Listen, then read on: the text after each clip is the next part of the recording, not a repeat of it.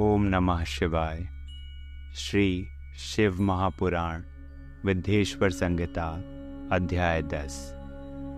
अग्नि यज्ञ देव यज्ञ और ब्रह्म यज्ञ आदि का वर्णन भगवान शिव के द्वारा सातों वारों का निर्माण तथा उनमें देव आराधन से विभिन्न प्रकार के फलों की प्राप्ति का कथन।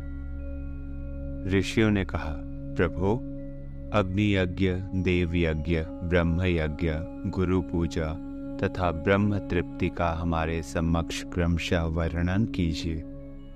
सूत जी बोले, महर्षियों, गृहस्थ पुरुष अग्नि में सायंकाल और प्रातः काल जो चावल आदि द्रव्य की आहुति देता है, उसी को अग्नि यज्ञ कहते हैं। जो ब्रह्मचर्य आश्रम में स्थित हैं उन ब्रह्मचारियों के लिए समिधा का आधान ही अग्नि यज्ञ है। वे समिधा का ही अग्नि में हवन करें। ब्राह्मणों, ब्रह्मचर्य आश्रम में निवास करने वाले द्विजों का जब तक विवाह न हो जाए और वे औपास नागिनी की प्रतिष्ठा न कर लें, तब तक उनके लिए अग्नि में समिधा की आहुति, व्रत आदि का पालन तथा विशेष यजन आदि ही कर्तव्य है। यही उनके लिए अग्नि यज्ञ है। द्विजो, जिन्होंने ब्राह्म अग्नि को विसर्जित करके अपने आत्मा में ही अग्नि का आरोप कर लिया है, ऐसे वानप्रस्थियों और सन्यासियों के लिए यही हवन या अग्नि यज्ञ है कि वे विहित समय पर हित कर, परिमित और पवित्र अन्न का भोजन कर लें।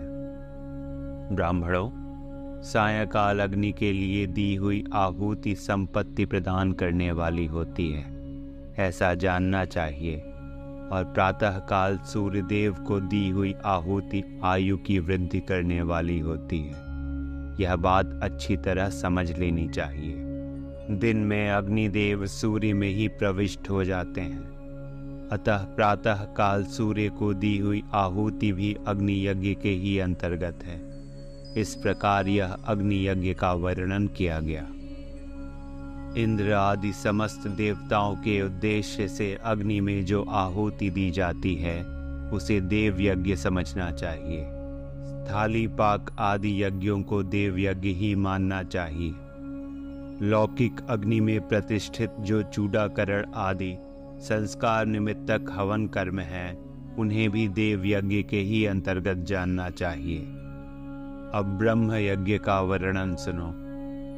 द्विज को चाहिए कि वह देवताओं की तृप्ति के लिए निरंतर ब्रह्म यज्ञ करे। वेदों का जो नित्य अध्ययन या स्वाध्याय होता है, उसी को ब्रह्म यज्ञ कहा गया है। प्रातः नित्य कर्म के अनंतर सायंकाल तक ब्रह्म यज्ञ किया जा सकता है। उसके बाद रात में इसका विधान नहीं है। अग्नि के बिना देव यज्ञ कैसे संपन्न होता है, इसे तुम लोग श्रद्धा से और आदर पूर्वक सुनो। सृष्टि के आरंभ में सर्वज्ञ, दयालु और सर्वसमर्थ महादेव जी ने समस्त लोगों के उपकार के लिए वारों की कल्पना की। वे भगवान शिव, संसार रूपी रोग को दूर करने के लिए वैद्य हैं। सबके ज्ञाता तथा समस्त औषधों के भी औषध हैं। उन भगवान ने पहले अपने वार की कल्पना की, जो आरोग्य प्रदान करने वाला है। तत्पश्चात अपनी माया शक्ति का वार बनाया, जो संपत्ति प्रदान करने वाला है। जन्म काल में दुर्गतिग्रस्त बालक की रक्षा के लिए उन्होंने कुमार के वार की कल्पना की। तत्पश्चात सर्वसमर्थ महादेव जी ने आलस्य और पाप की निवृत्ति तथा समस्त लोगों का हित करने की इच्छा से लोक रक्षक भगवान विष्णु का वार बनाया। इसके बाद सबके स्वामी भगवान शिव ने पुष्टि और रक्षा के लिए आयुकर्ता त्रिलोक स्त्रष्टा परमेष्ठी ब्रह्मा का आयुष्कारक वार बनाया, जिससे संपूर्ण जगत के आयुष्य की सिद्धि हो सके। इसके बाद तीनों लोकों की वृद्धि के लिए पहले पुण्य पाप की रचना हो जाने पर उनके करने वाले लोगों को शुभाशुभ फल देने के लिए भगवान शिव ने इंद्र और यम के वारों का निर्माण किया। ये दोनों वार क्रमशः भोग देने वाले तथा लोगों के मृत्यु भय को दूर करने वाले हैं। इसके बाद सूर्य आदि सात ग्रहों को जो अपने ही स्वरूप भूत तथा प्राणियों के लिए सुख दुख के सूचक हैं, भगवान शिव ने उपर्युक्त सात वारों का स्वामी निश्चित किया। वे सब के सब ग्रह नक्षत्रों के ज्योतिर्मय मंडल में प्रतिष्ठित हैं। शिव के वार या दिन के स्वामी सूर्य हैं। शक्ति संबंधी वार के स्वामी सोम हैं। कुमार संबंधी दिन के अधिपति मंगल हैं। विष्णु वार के स्वामी बुद्ध हैं। ब्रह्मा जी के वार के अधिपति बृहस्पति हैं। इंद्र वार के स्वामी शुक्र और यम वार के स्वामी शनैश्चर हैं। अपने अपने वार में की हुई उन देवताओं की पूजा उनके अपने अपने फल को देने वाली होती है। सूर्य आरोग्य के और चंद्रमा संपत्ति के दाता हैं। मंगल व्याधियों का निवारण करते हैं। बुद्ध पुष्टि देते हैं, बृहस्पति आयु की वृद्धि करते हैं, शुक्र भोग देते हैं और शनैश्चर मृत्यु का निवारण करते हैं। ये सात वारों के क्रमशः फल बताए गए हैं, जो उन उन देवताओं की प्रीति से प्राप्त होते हैं। अन्य देवताओं की भी पूजा का फल देने वाले भगवान शिव ही हैं। देवताओं की प्रसन्नता के लिए पूजा की पाँच प्रकार की ही पद्धति बनाई गई। उन उन देवताओं के मंत्रों का जप यह पहला प्रकार है। उनके लिए होम करना दूसरा, दान करना तीसरा तथा तप करना चौथा प्रकार है।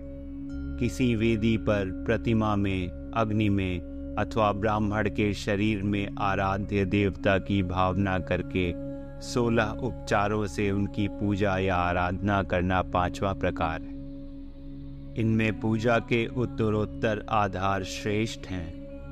पूर्व पूर्व के अभाव में उत्तरोत्तर आधार का अवलंबन करना चाहिए। दोनों नेत्रों तथा मस्तक के रोग में और कुष्ठ रोग की शांति के लिए भगवान सूर्य की पूजा करके ब्राह्मणों को भोजन कराएँ। तदनंतर एक दिन, एक मास, एक वर्ष अथवा तीन वर्ष तक लगातार ऐसा साधन करना चाहिए। इससे यदि प्रबल प्रारब्ध का निर्माण हो जाए तो रोग एवं जरा आदि रोगों का नाश हो जाता है। इष्ट देव के नाम मंत्रों का जप आदि साधन वार आदि के अनुसार फल देते हैं। रविवार को सूर्य देव के लिए, अन्य देवताओं के लिए तथा ब्राह्मणों के लिए विशिष्ट वस्तु अर्पित करें। यह साधन विशिष्ट फल देने वाला होता है। तथा इसके द्वारा विशेष रूप से पापों की शांति होती है। सोमवार को विद्वान पुरुष संपत्ति की प्राप्ति के लिए लक्ष्मी आदि की पूजा करे तथा सप्तनीक ब्राह्मणों को घृत पक्व अन्न का भोजन कराए। मंगलवार को रोगों की शांति के लिए काली आदि की पूजा करे तथा उड़द, मूंग एवं अरहर की दाल आदि से युक्त अन्न ब्राह्मणों को भोजन कराए। बुधवार को विद्वान पुरुष दधि युक्त अन्न से भगवान विष्णु का पूजन करे। ऐसा करने से सदा पुत्र, मित्र और कलत्र आदि की पुष्टि होती है। जो दीर्घायु होने की इच्छा रखता हो, वह गुरुवार को देवताओं की पुष्टि के लिए वस्त्र, यज्ञोपवीत तथा घृत मिश्रित खीर से यजन पूजन करे। भोगों की प्राप्ति के लिए शुक्रवार को एकाग्रचित होकर देवताओं का पूजन करे और ब्राह्मणों की तृप्ति के लिए षड्रस युक्त अन्न दे। इसी प्रकार स्त्रियों की प्रसन्नता के लिए सुंदर वस्त्र आदि का विधान करे। शनैश्चर अपमृत्यु का निवारण करने वाला है। उस दिन बुद्धिमान पुरुष रुद्र आदि की पूजा करे। तिल के होम से, दान से देवताओं को संतुष्ट करके ब्राह्मणों को तिल मिश्रित अन्न भोजन कराए। जो इस तरह देवताओं की पूजा करेगा, वह आरोग्य आदि फल का भागी होगा। देवताओं के नित्य पूजन, विशेष पूजन, स्नान, दान, जप, होम तथा ब्राह्मण तर्पण आदि में एवं रवि आदि वारों में विशेष तिथि और नक्षत्रों का योग प्राप्त होने पर विभिन्न देवताओं के पूजन में सर्वज्ञ जगदीश्वर भगवान शिव ही उन उन देवताओं के रूप में पूजित हो, सब लोगों को आरोग्य आदि फल प्रदान करते हैं। देश, काल, पात्र, द्रव्य, श्रद्धा एवं लोक के अनुसार उनके तारतम्य क्रम का ध्यान रखते हुए महादेव जी आराधना करने वाले लोगों को आरोग्य आदि फल देते हैं। मांगलिक कर्म के आरंभ में, अंत्येष्टि आदि कर्म के अंत में तथा जन्म नक्षत्रों के आने पर गृहस्थ पुरुष अपने घर में आरोग्य आदि की समृद्धि के लिए सूर्य आदि ग्रहों का पूजन करें। इससे सिद्ध है कि देवताओं का यजन संपूर्ण अभीष्ट वस्तुओं को देने वाला है। ब्राह्मणों का देव यजन कर्म वैदिक मंत्र के साथ होना चाहिए। यहाँ ब्राह्मण शब्द क्षत्रिय और वैश्य का भी उपलक्षण है। शूद्र आदि दूसरों का देव यज्ञ तांत्रिक विधि से होना चाहिए। शुभ फल की इच्छा रखने वाले मनुष्यों को सातों ही दिन अपनी शक्ति के अनुसार सदा देव पूजन करना चाहिए। निर्धन मनुष्य तपस्या, व्रत आदि के कष्ट सहन द्वारा और धनी धन के द्वारा देवताओं की आराधना करे। वह बार बार श्रद्धा पूर्वक इस तरह के धर्म का अनुष्ठान करता है और बारंबार पुण्य लोकों में नाना प्रकार के फल भोग कर पुनः इस पृथ्वी पर जन्म ग्रहण करता है। धनवान पुरुष, सदा भोग सिद्धि के लिए मार्ग में वृक्षादि लगाकर लोगों के लिए छाया की व्यवस्था करे। जलाशय, कुआँ, बावली और पोखरे बनवाए। वेद शास्त्रों की प्रतिष्ठा के लिए पाठशाला का निर्माण करे। तथा अन्यान्य प्रकार से भी धर्म का संग्रह करता रहे। धनी को यह सब कार्य सदा ही करते रहना चाहिए। समयानुसार पुण्य कर्मों के परिपाक से अंतकरण शुद्ध होने पर ज्ञान की सिद्धि हो जाती है। द्विजो, जो इस अध्याय को सुनता, पढ़ता अथवा सुनने की व्यवस्था करता है, उसे देव यज्ञ का फल प्राप्त होता है। प्रिय शिव भक्तों अगला अध्याय हमारे अगले एपिसोड में सुने। ओम नमः शिवाय।